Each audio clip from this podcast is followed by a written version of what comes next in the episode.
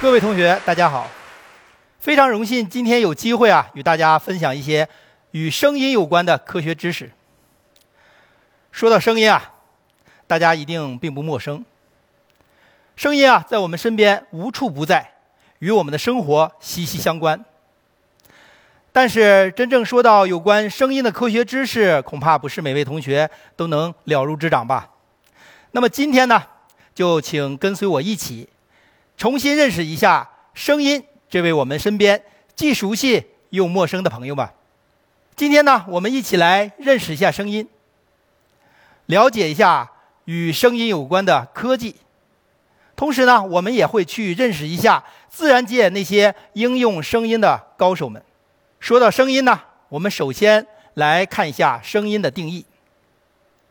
物理学上指，声音是由物体振动产生，通过介质传播，并能被人或动物的听觉器官所感知的波动现象。瞧，短短的一句话，把声音的产生、传播及感知表述的。清清楚楚。声音呢是由振动产生的，我想大多数同学是清楚的。但是你们是否真正注意到过这种振动呢？那么下面我们来一起看一下吧。振动的音叉在水的表面会形成水花。在慢镜头下，各种乐器翩翩起舞。龙喜盆的双耳被摩擦时。其内部的水花会激荡起来，同时产生奇妙的声响。看着这些声音，是不是感觉很奇妙啊？声音呢，它是以波动的方式向周围传播的。那么这种传播呢，离不开介质。介质啊，可以是固体、液体，或是气体。那么问题来了，如果周围没有介质？声音还能传播吗？眼见为实。下面啊，我们一起来看一个实验。我们将一个闹钟啊放入一个密闭的容器中。大家注意到，图像左上角那是个压力表，它表示的这个密闭容器中的气体的压力。我们将这个容器中的气体啊逐渐抽干，大家会注意到。压力表的值啊，也逐渐在降低。一会儿啊，我们看一看空气慢慢变稀薄，声音啊会如何变化？大家瞧，压力值是越来越低了，这证明啊是空气啊是越来越稀薄了。当这个压力值接近于最低点时啊，这里边啊就接近于真空了。哎，此时大家注意听，是不是听不到声音了？哎，那这个时候啊，我们就会发现。能看到闹钟的钟锤在敲击，却听不到声音，是不是很有意思的现象呢？所以啊，当没有介质的时候，我们就听不到声音的传播了。好了，这个小实验过后呢，我们再来说一说声音的感知。说到声音的感知啊，大家第一印象就是耳朵，没错，就连我们古汉字中的“声”字啊，都有耳字旁。但是我们平时经常说的耳朵啊，其实只是我们听觉系统的一个部分，那就是外耳。完整的听觉系统啊，还包括内耳、中耳。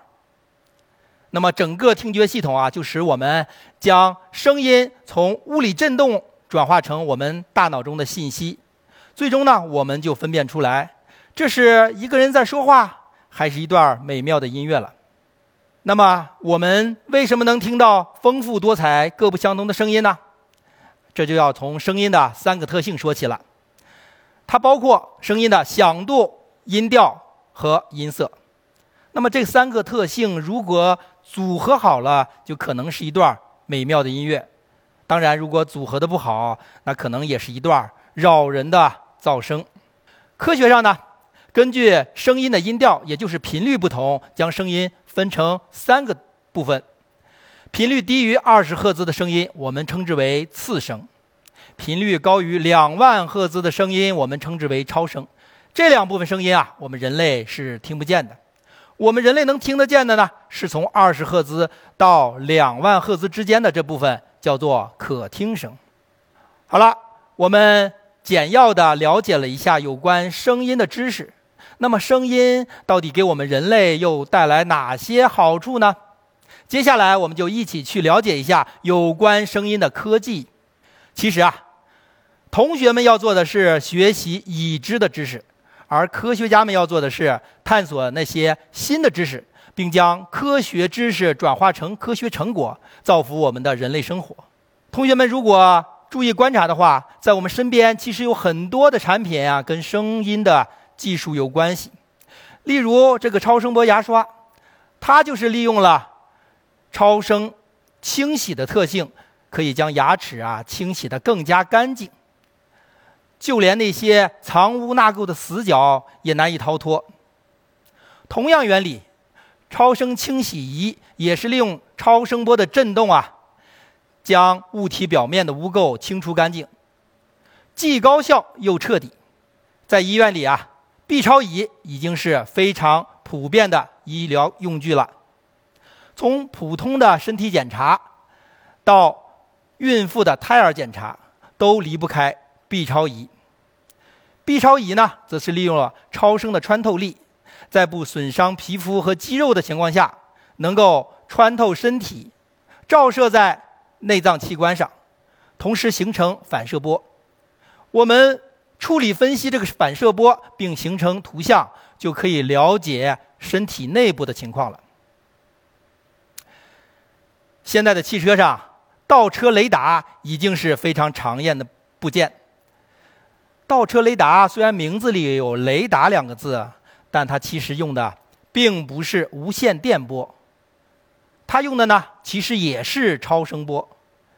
它正是利用超声波去探测物体，从而发现障碍物的位置和距离，为我们的行驶和停车提供安全保障。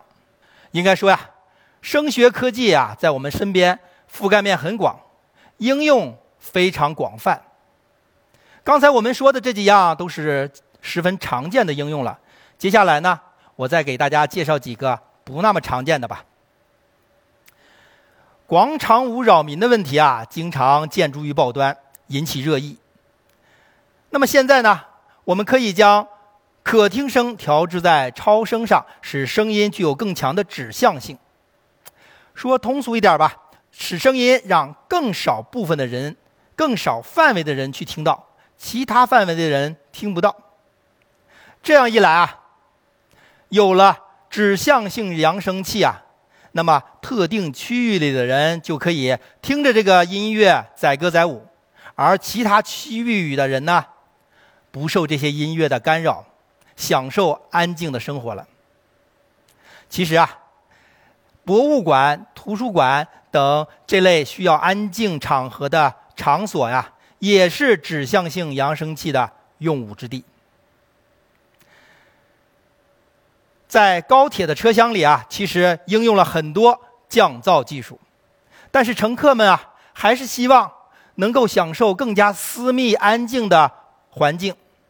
于是啊，科研人员将主动降噪技术应用于座椅的头靠之上，通过采集设备采集到周围噪声的信号，然后生成与噪声振动相反的声波，从而抵消噪声的影响。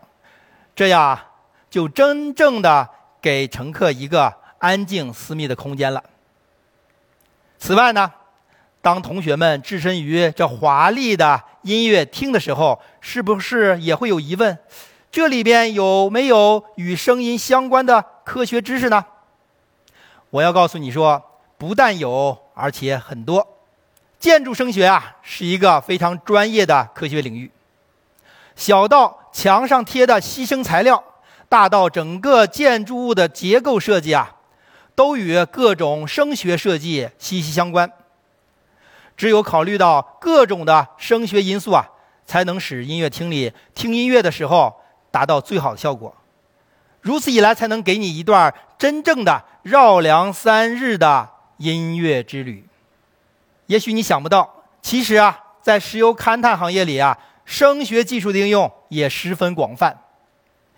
科学家们啊，利用人造的地震波对地层进行探测，通过分析处理反射波，知道地层结构，从而啊确定哪里可能有石流，哪里可能有矿产。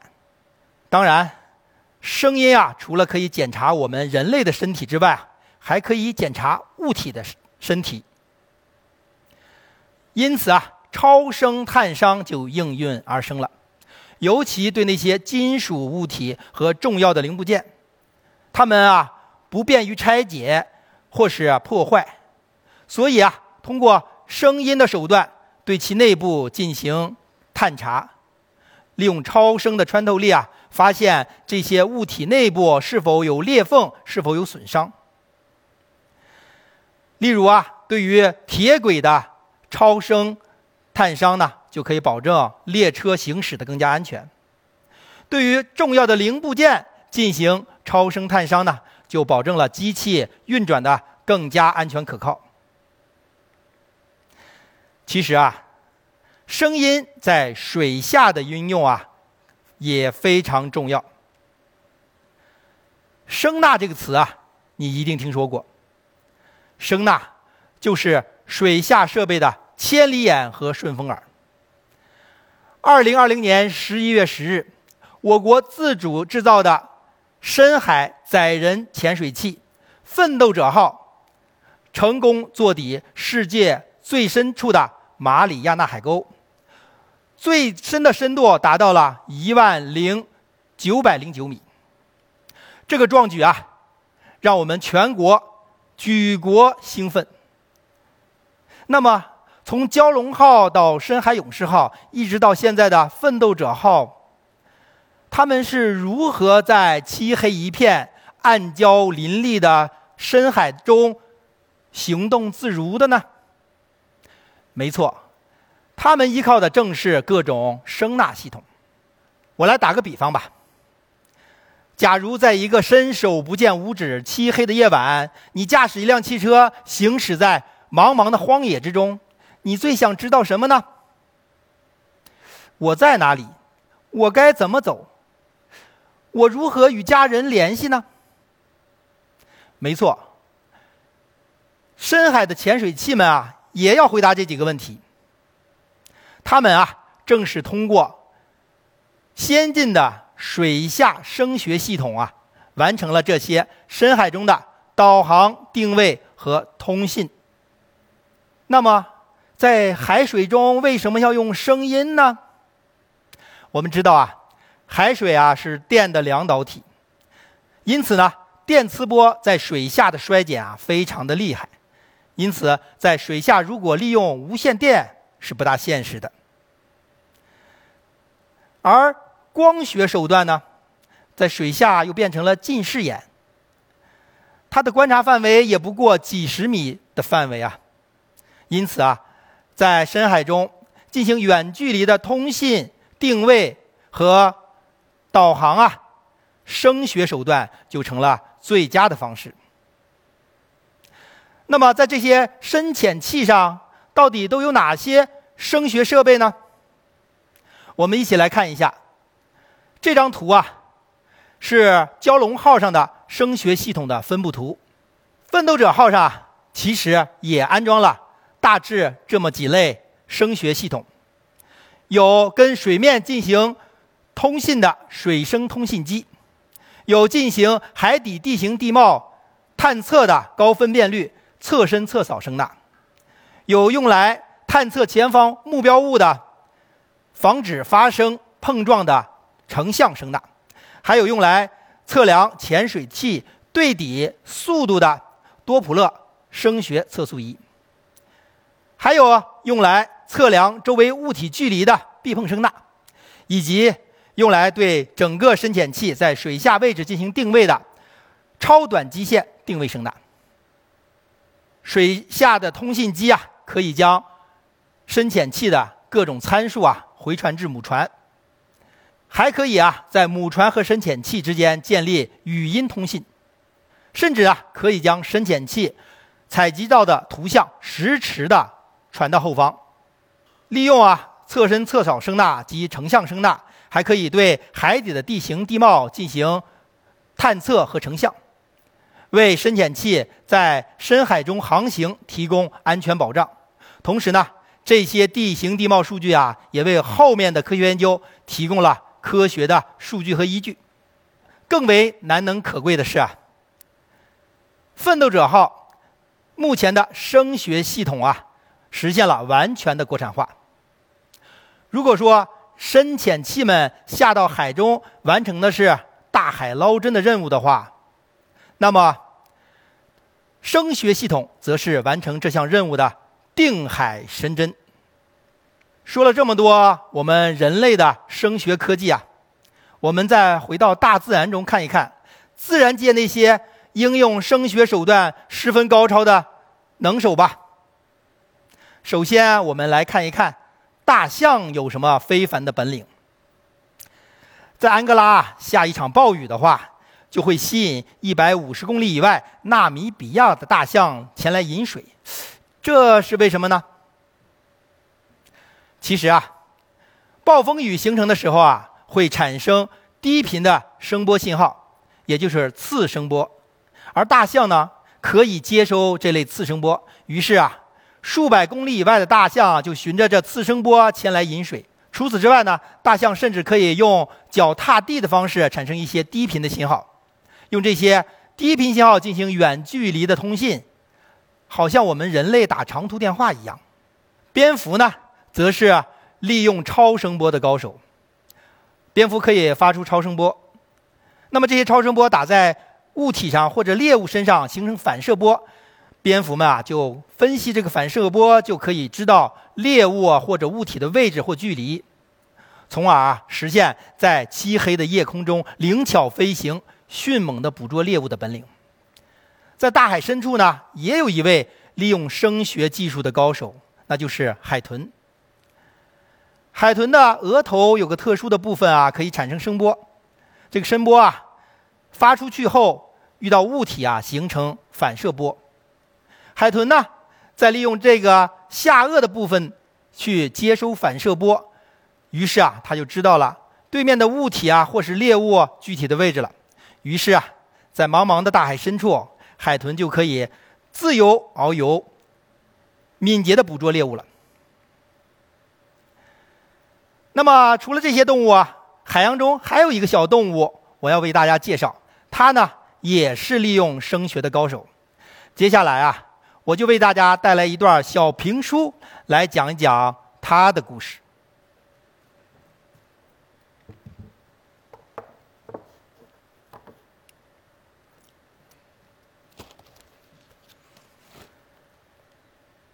深深海底安个家。枪不离身闯天涯，空话气泡威力大，一言不合把枪拔。话说这大海深处啊，是藏龙卧虎，人才济济，会利用声音的高手啊是层出不穷。今天呢，我就给大家带来了一位小精灵——虾。这位同学就说了：“这虾我可熟悉啊。”齐白石笔下的虾那是栩栩如生啊！哎，这麻辣小龙虾那是美味诱人呐。但你们是有所不知，今天我要说的可不是普通的虾。这位啊，可以称得上是虾中的怪杰，江湖人送绰号“海底小枪手”。他是谁呢？他就是枪虾。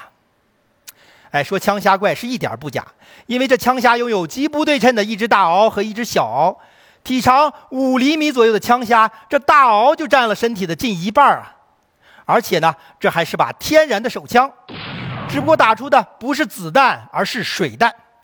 大螯快速闭合，挤出水流，速度高达每小时一百公里左右。这要是在咱北京的四环路上跑啊，早就超速了。这还不算。大鳌还能形成一种特殊的气泡子弹，气泡崩裂瞬间啊，能形成八十千帕的高压和二百一十分贝的声响。这是个什么概念呢？八十千帕呀，相当于是八米多高的水柱压力了。这二百一十分贝嘛，就这么说吧，真正的枪声也不过一百五十分贝左右啊。这还没完。科学家们还发现啊，枪虾打枪时啊还能发光。气泡子弹崩裂瞬间，其内部温度可以激增至四千五百摄氏度左右啊，这几乎是相当于太阳表面的温度了。你瞧，这枪虾的气泡子弹是声、光、热、冲击波样样俱全，要击晕那些小鱼小蟹呀，简直是易如反掌。其实啊，在枪虾的枪的背后呢，还蕴藏了一个特殊的物理学现象，那就是。空化现象。这位同学又说了，这个名词儿挺新鲜呀。没错，且听我慢慢道来。当液体中间的压力突然变化时啊，溶于液体中间的气体就会形成一个个极其微小的低压气泡，这些呀就是空化气泡。这些气泡迅速膨胀又快速塌缩，直至崩裂。崩裂的瞬间就能形成冲击波、声响、局部的高温高压，甚至是发光现象啊。那么这些气泡跟我们平时说的普通气泡又有什么区别呢？让我们一起来看一个对比实验吧。我们知道，家用的鱼缸加氧机能产生又多又大的气泡，而超声清洗机在超声波的持续作用下，会形成很多细密微小的气泡。我们将相同材质的锡箔纸啊，分别放入到这两个容器中，三分钟之后，我们观察会发现，鱼缸中间的锡箔纸啊，受到大气泡的作用，却毫发无损。而超声清洗机中间的锡箔纸已经被这些微小的气泡打的是千疮百孔、体无完肤了。其实啊，超声清洗机中间的小气泡跟枪下的气泡子弹一样，都是空化气泡，所以呀，威力惊人。那么这些空化气泡有什么作用呢？正如上文书说到的，超声清洗机正是利用了空化气泡的冲击力，将物体表面的污垢除掉。但它也有不利的一面，例如。螺旋桨在旋转的时候也会产生空化气泡，久而久之啊，这个螺旋桨就会被空化气泡损伤，严重的时候甚至会造成航行事故啊。怎么样？这小小的枪虾不简单吧？这小小的空化气泡更是让我们大开了眼界呀。好了，今天这一回啊，我们暂且说到这里。说天说地说科学，做人做事做普及。要知后事如何，且听我下回分解。